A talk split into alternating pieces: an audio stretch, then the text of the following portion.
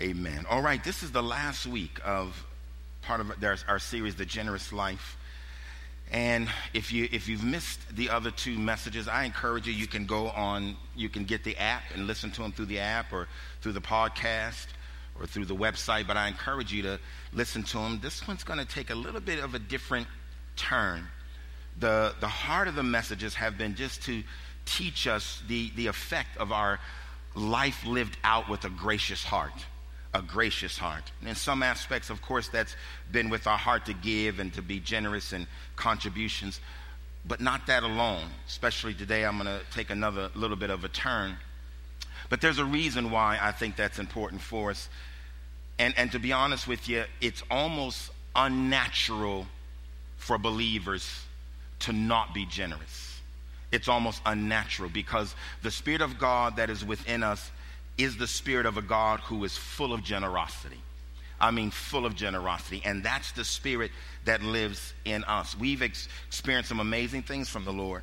Even toward our salvation, the scripture says, For God so loved the world that he gave. Right from the beginning of us recognizing that there was a God who loved us, he gave us something, someone in this case, that we could not have earned or obtained in any other way God wanted us to know his son Jesus Christ as Lord and Savior, wanted us to have a life and relationship with him. And so by, by he, he uh, acknowledged that and initiated that by sending his son, he gave. And then the scripture goes on to tell us in Romans 8:32 that since he did not spare his own son, will he not give us all things that pertain to life? And so the heart of God is to be generous. Generous in the sense of bringing us to a place of knowing him and generous in the sense that anything in life that we need for godliness and for righteousness and for living unto him he provides that. Jesus himself said that my purpose is it's contrary to what the enemy's purpose is. He comes to steal kill and destroy. But jesus says my purpose is to give you life and to give you that more abundantly. Can you say amen to that and so I don't know if I really have a big idea to this message, but there was a passage that I read in the message that I, I think speaks to where I want to go. And it says it this way the verse is Luke 6, 638. It says, Giving away your life, you'll find life given back, but not merely given back, given back with bonus and blessing. Giving, not getting, is the way. Generosity begets generosity.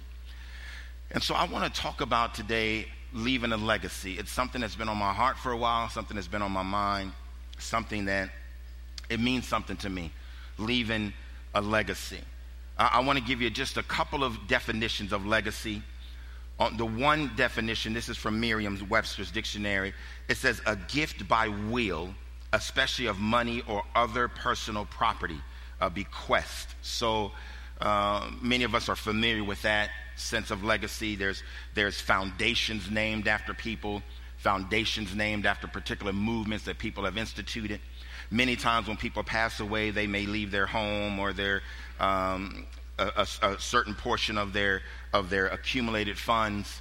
Uh, whatever the case may be, however they've obtained what they have in assets, and they may leave it to something, uh, and, and that's considered a legacy. They're, they're, they're bequesting something that's important to them, something that means something to them.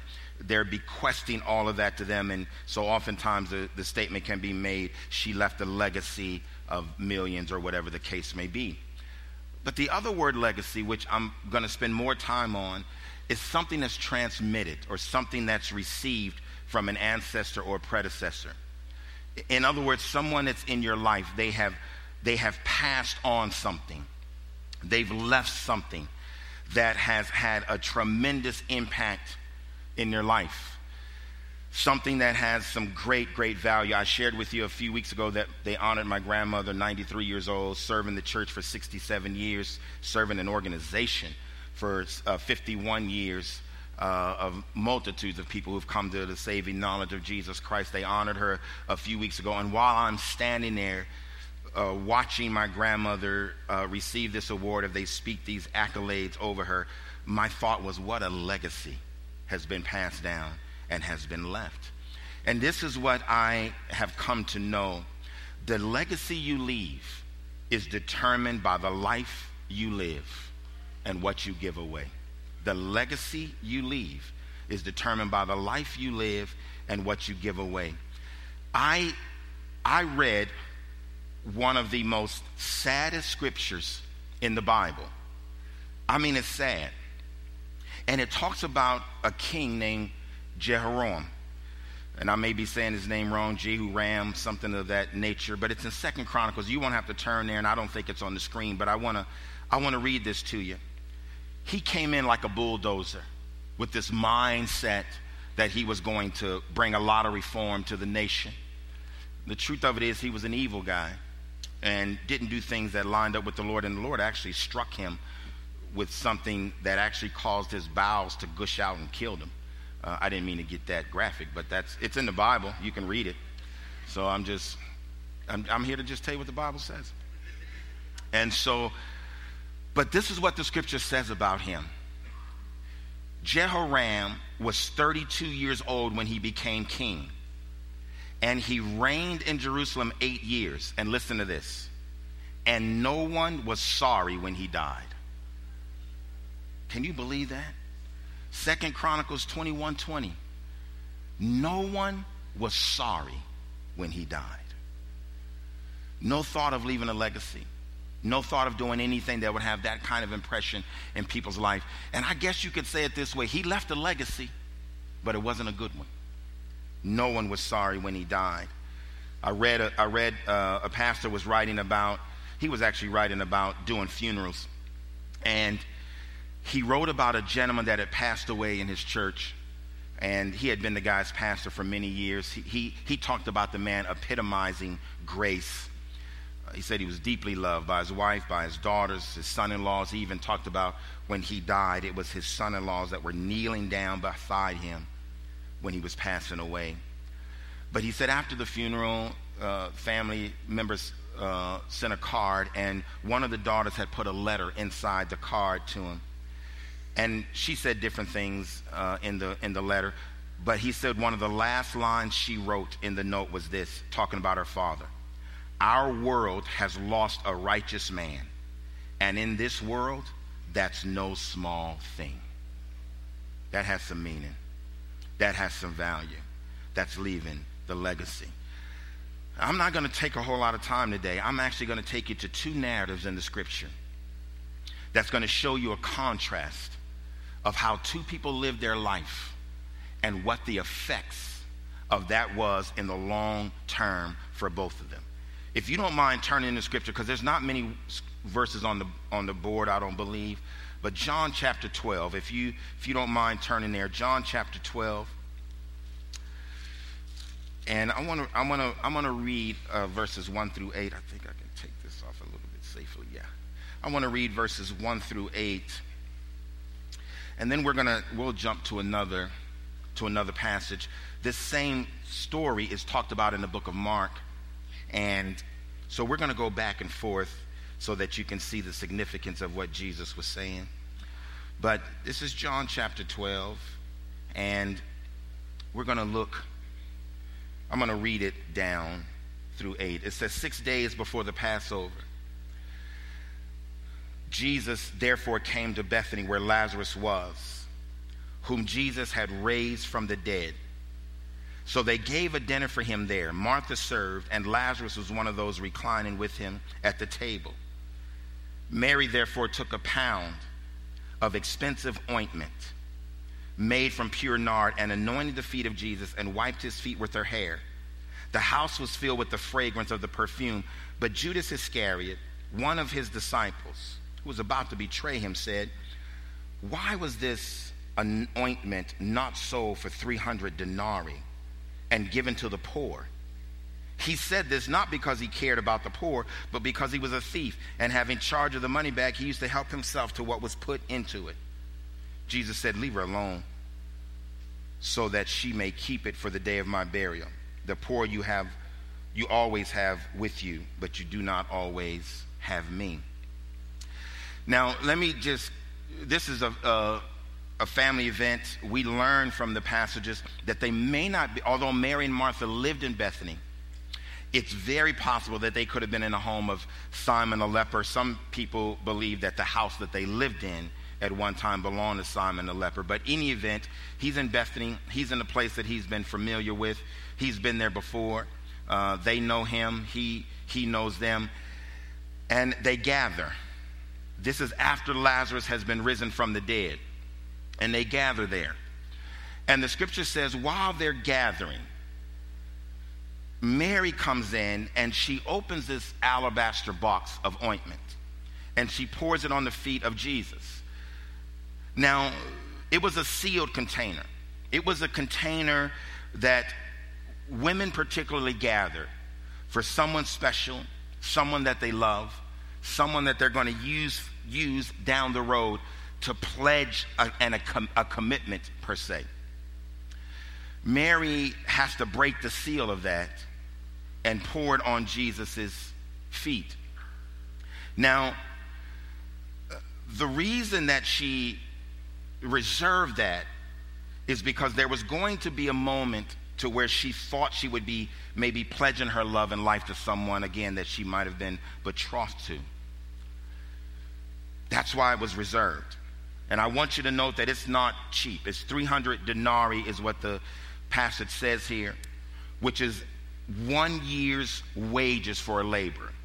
That's a year's worth of work for someone that's just a laborer, but a year's worth of, of wages.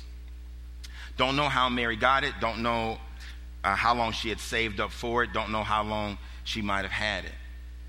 But she was making a statement about her love for Jesus. Then we have this rascal named Judas. This guy sees what Mary is doing and says to well says out loud, "Why is she doing this?" This is something that could have been sold and given to the poor. Now, the scripture said already that he said that uh, talking out loud as if he cared about the poor, but he really didn't care about the poor. Judas absolutely cared about himself. The whole time he's carrying the money bag, which is always intriguing to me, Jesus knew that Judas was a devil and a thief, and yet, yet he let him take care of the money. Yeah, I know none. Yeah. Yeah. So Judas is carrying the money. The scripture says he just goes into it and uses the money whenever he wants.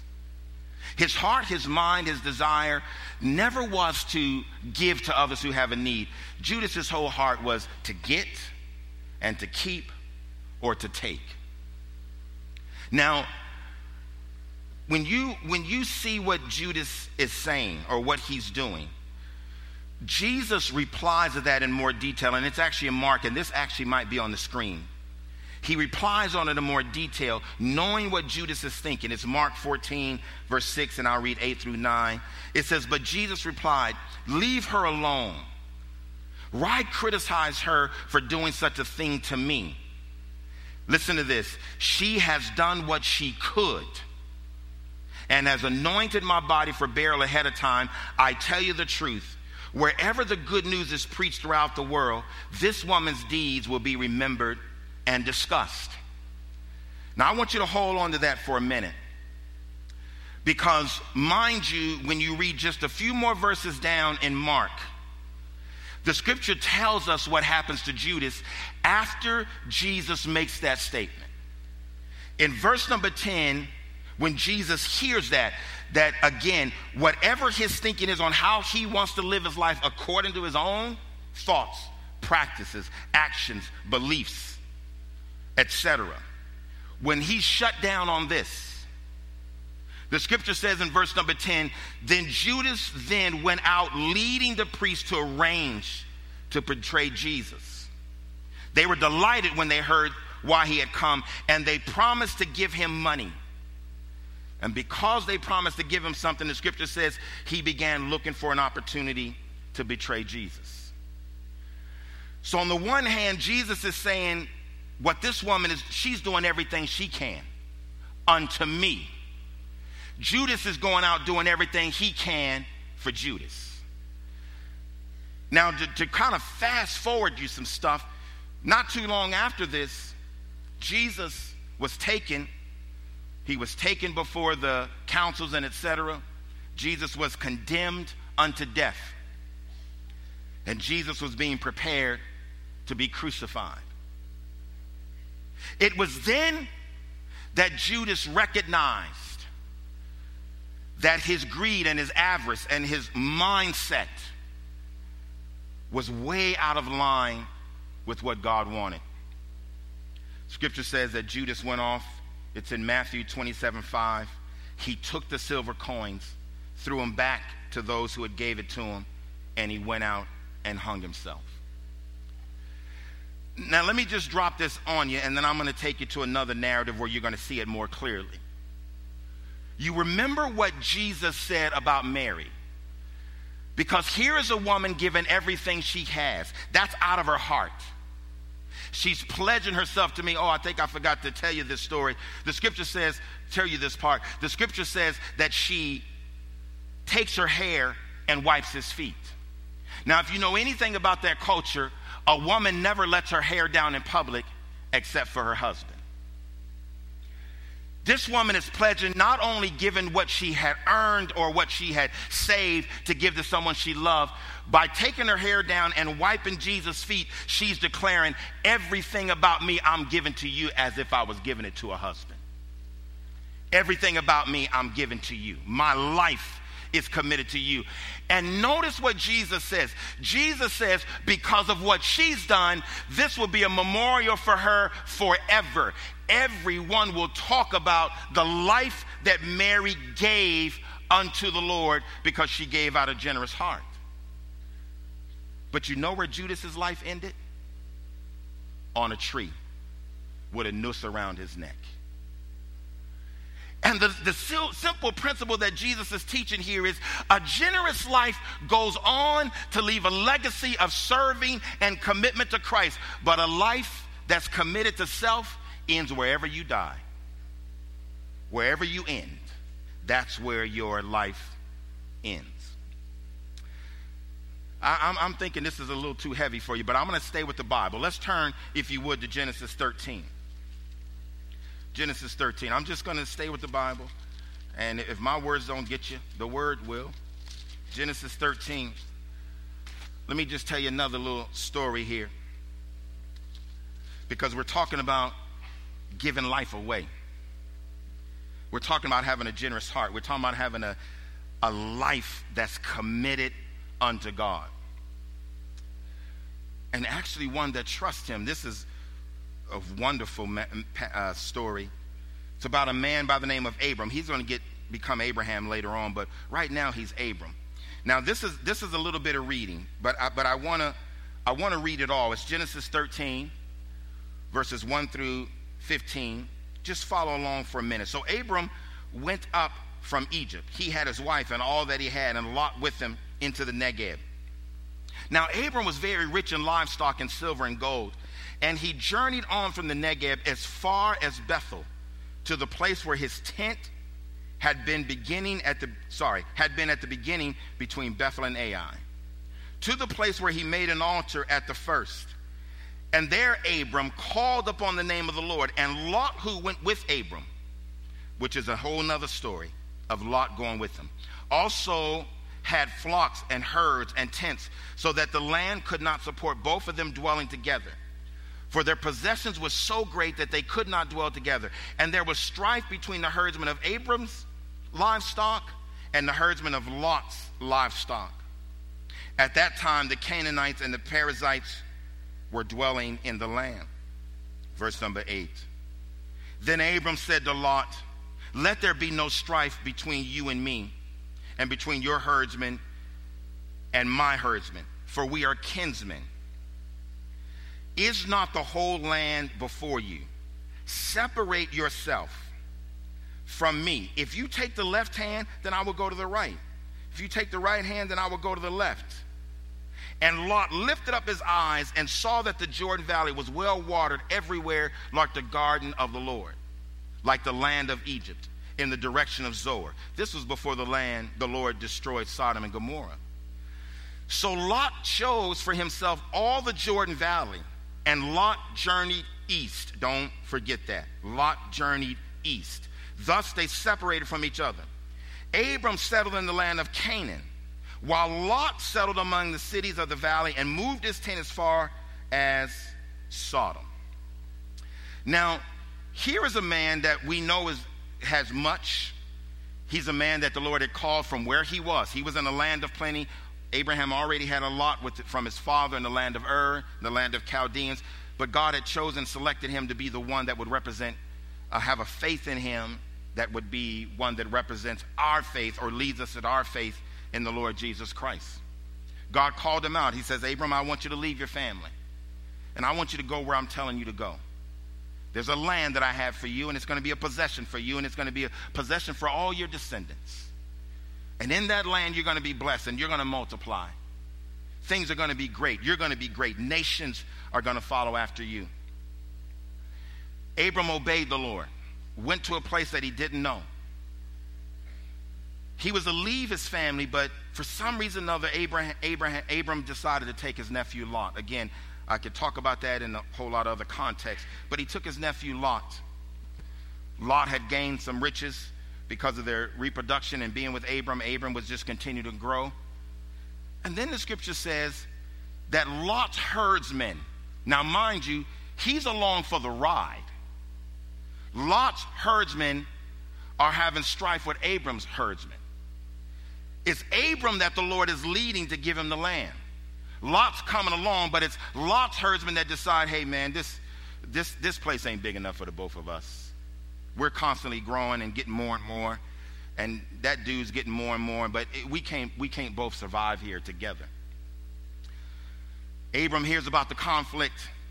He goes a lot. He says, Listen, there's no reason for us to fight about it, no reason to fuss. I want you, now listen to Abraham's heart. I want you to look up. Now, mind you, the Lord said He's given the land to Abraham. You guys following me on that? He's, full, given the land to Abraham. Are y'all still with me out there? Y'all looking at me like Alice in Wonderland. He's given it to, he's given it to Abraham. But he says, listen, I want you to, to take whatever part of this land you want. If you go one way, I'll go the other. There's no need of fighting. You take what, if you go the other way, I'll go this way. The scripture says that Abra, uh, Lot, in his self centeredness, looks up and sees the best land. The land that was the greenest, the land that was the most watered. Now, if you took an area view of this area, you'll know exactly where Abram, I mean, where Lot is looking at. It's the only land that's closest to the to the water. When things flood, you could you could run off water. There's, it's the easiest to get water to your crops. It was absolutely the most fertile land there, and had the most water coming through it. And you remember from the messages that I've done, whoever's got the water can handle their crops, their livestock. Whoever's got the water will increase in the wealth. Lot looks up and says, I'm, I'm going to I'm gonna take that land, Uncle Abraham. Abraham knew it was the best. That's the land I want over there. And the Lord and Abraham says a lot, okay, you go ahead. You go ahead and take that land, no problem. As a matter of fact, the scripture tells us not only did Abram stay where he was, although the land was given to him, he let Lot take the best part of it. And he even moved away further away from Lot and got closer to the cities of Canaan. But let me tell you what God does for people who have a heart that's generous and who lives a life of generosity. Remember this, uh, look at this, verse 14. After Lot had gone, the Lord said to Abram, Look as far as you can see in every direction north, south, east, and west. Now, remember, I told you, remember, Lot went to the east. The Lord said, Look in every direction north, south, east, and west. I'm giving you this land as far as you can see, to you and to your descendants, a permanent possession. Listen, and I will give you so many descendants like the dust of the earth. They cannot be counted. Go and walk through the land in every direction, for I'm giving it to you. And let me tell you the thought that came out of this for me when I read this again and thought, my goodness, Lot took the east. And then the Lord says, I want you to look and, and, look every direction. All of it belongs to you, including the east. And the Lord dropped this thought in my mind. Anything that leaves your hand when you give it generously, it still doesn't leave your life. It don't leave your life. Because when you give it with a generous heart, anything you do with generosity, not it, it can leave your hands, but God will always give it back to you. It doesn't matter what it is. The Lord said to him, I know Lot took the east, but I'm telling you, Abraham, that's what he took. But I'm giving you all of it. Am I talking to the right church? I'm giving you, I'm giving you all of it. Now, how did this, how did this end? What, what's their legacy? It's really tragic, honestly. Some of you might recall the story of what happened in Lot. There he was in that place of sin and debauchery and evil. He was vexed by it. The Lord said that he was going to come and destroy that place. He told Abram that. He was going to destroy it. Abram was very much concerned about Lot because that was his relative. Even though he had moved off and done his own thing and had his own heart, his own mindset, doing his own thing, he was concerned about him the Lord, the Lord promised him, I would do my best to save Lot out of that place. And Lot's legacy, once he got word that he had to leave and, and, and, and get out of that place, even with that, and again, that's another message. He didn't go where the Lord told him to go. He wanted to go up to another place where he could still try to cultivate a life of his own, doing it his way. And Genesis 19 26 says, When Lot and was getting rescued out of the city, Lot's wife looked back and, sh- and followed him behind, and she turned to a pillar of salt. So he loses his wife because his heart was not to do the thing of giving it away and being generous. But then it gets worse. They get to a place, it's just him and his two daughters. And listen to this. This is a little graphic, but I want I need you to hear this. Afterward, Lot left Zoar because he was afraid of the people there and he went to live in a cave in the mountains with his two daughters. One day, the older daughter said to her sister, There are no men left anywhere in this entire area, so we can't get married like everyone else. In other words, it was just them now living there with nothing. And our father will soon be too old to have children. Come, let us get him drunk and wine, with wine, and then we will have sex with him. That way, we will preserve our family line through our father. As a result, both of Lot's daughters became pregnant by their own father. When the older daughter gave birth to a son, listen, she named him Moab. He became the ancestor of the nation known as the Moabites. When the younger daughter gave birth to a son, she named him Ben Ami. He became ancestors of the nation now known as the Ammonites. Now, if you know anything about your Bible history, the Moabites and the Ammonites both eventually got destroyed by God. And Lot's legacy ended with his death. As a matter of fact, what legacy Lot left was one that was not generous, one that was not obedient, and one that was not reverent to God, and his family end up dying out anyway because of their disobedience and irreverence to the Lord. But how about the legacy of Abraham with all his generosity? Listen to what the Lord said. When, when Abraham did what God told him to do and lived with that kind of generous life and generous heart, listen to his legacy. As a matter of fact, you sitting here because of Abraham's legacy. Genesis 17, 4 through 8 says, This is my covenant with you. I will make you the father of a multitude and of nations. What's more, I'm changing your name. It will no longer be Abram. Instead, you'll be called Abraham, for you will be the father of many nations. I will make you extremely fruitful. Your descendants will become many nations, and kings will be among them. I will confirm my covenant with you and your descendants after you from generation to generation. This is the everlasting covenant. I will always be your God and the God of your descendants after you. And I will give the entire land of Canaan, where you now live as a foreigner, to your descendants. It will be a possession forever, and I will be their God. It's an ongoing legacy. As a matter of fact, because of Abraham's generosity and Abraham living a generous life and not trying to hold on to something that's not his, and, and because he gave his life away, the legacy of Abraham is every one of us that are born in the faith of the Lord Jesus Christ. His legacy is still living because Jesus is living and we're living and we're glorifying the Almighty God. One legacy comes to a complete end because they try to hold on to everything they got. But the legacy that you want to leave is one of a generous life. I promise you, it will go on and on and on and on. And I thought about a few things. Because oftentimes, again, when we talk about generosity, we talk about just the idea of money, and that's always part of it, of course. Anything that the Lord provides us with belongs to Him. But, but I'm telling you, so many things come back to us when we're generous in ways that just bless the socks off of you. Can I tell you, Eh, because I pray the life that I've lived and the things that I've modeled to my children, every time Aria runs up to me and says, Grandpa, I want to go for ice cream, I feel like I'm getting back everything that God has for me. Just to be able to have a legacy of someone I can hold that I know and believe God has granted great grace. Every time I stand at the door and one of you say, Pastor, my life has changed, or let me tell you my story, or that message was good, I'm telling you, I feel like God is giving it to me back. It, for me, it never comes down to money. And I'm going to be straight out honest with you. I'll never worry about money another day in my life. Not because I got all that, but because I got all Him. Because I got all Him. Because God always gives back. When you leave, a, live a life of generosity, I'm telling you, your legacy will leave, live long beyond you. Am I talking to the right church? Let me wrap this up.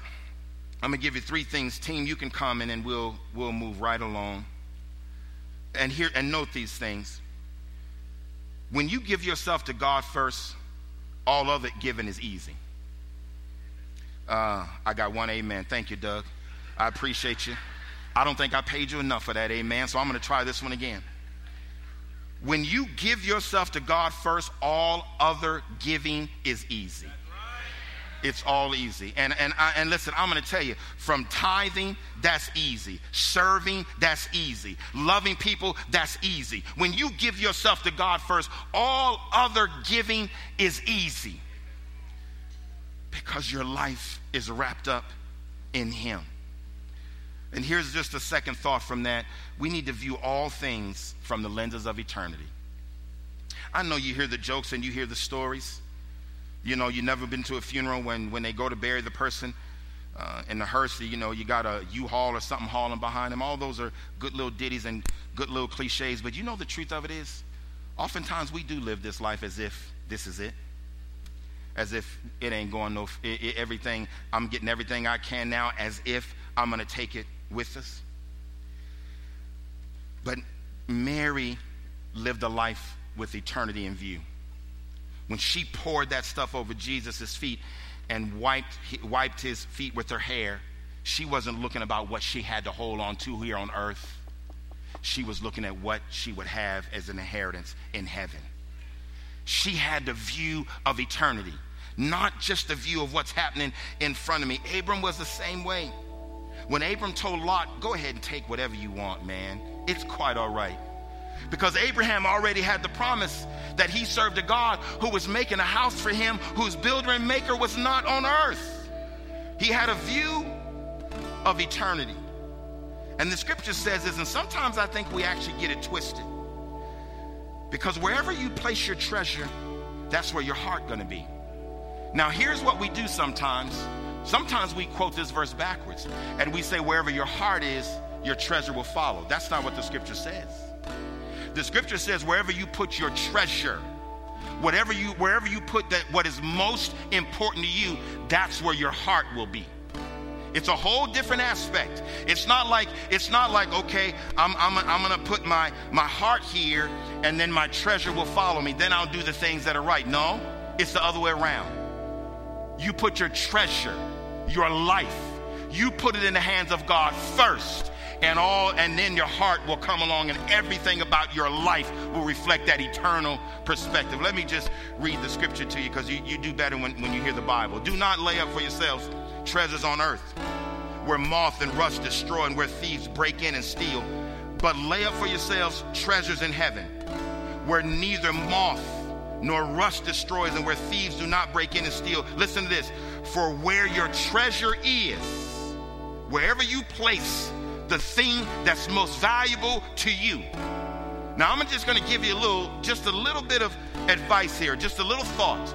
Your 401k is not more valuable than your life. Your savings account is not more valuable than your soul. Your house or your car, and I'm just going to break this down real good. Your family, your marriage, your children, your career is not more important than your eternal destiny. Wherever you put you, wherever you place, because you are the treasure. You are possession of God. He died for you. He, he has all authority of your life. The Lord is saying, You are wonderful to me. You're the treasure. Wherever you place that, the heart will follow. But we got to view it through the lens of eternity. If we think our greatest value is what we can gain and grab and consist of here on earth, and we flat out missed it. This is where you'll stay. This is where you'll decay. This is where you'll rot. But if you understand the value that you have and the greatest treasure you got is you giving your life to the Lord, everything else will follow. Let me let me just close with one more thing. You got to be intentional in giving and sharing all you have in this life. Be intentional desire, the mindset is I'm going to be intentional. Whatever I have, whoever I am, whatever is of me, I'm going to be intentional in giving. Listen to what Paul said, and it's just a brief little statement he said to Timothy. But he said, Teach those who are rich in this world not to be proud and not to trust in their money, which is so unreliable. Their trust should be in God, who richly gives us all we need for our enjoyment. Now, this is, I want you to listen to this for all of us, not if you're one sitting here thinking, well, I ain't rich. Uh, some people can be just as prideful and ain't got a dime. Listen, tell them to use their money to do good. They should be rich in God's works and generous to those in need. Always be ready to share with others. Here's this. By doing this, they will be storing up their treasure as a good foundation for the future so that they may experience true life. The legacy you leave is determined by the life you live and what you give away. True life is a life that's generous. A true heart is a life is a, is a heart that's generous. A true perspective is having your affections up above. Because once you settle with that in your heart and mind, everything else down here on earth, as Paul said, don't really mean a whole lot. Because that's where life really is. So I want everybody to stand and I want to just pray this thought for everybody here that if you want to leave a legacy, the mindset, the heart, the attitude, the action is that we got to give ourselves away. And you can do that in many ways treasure, time, talent, so many things, serving. Again, it's not limited to just giving of money, it's my life. It's my life.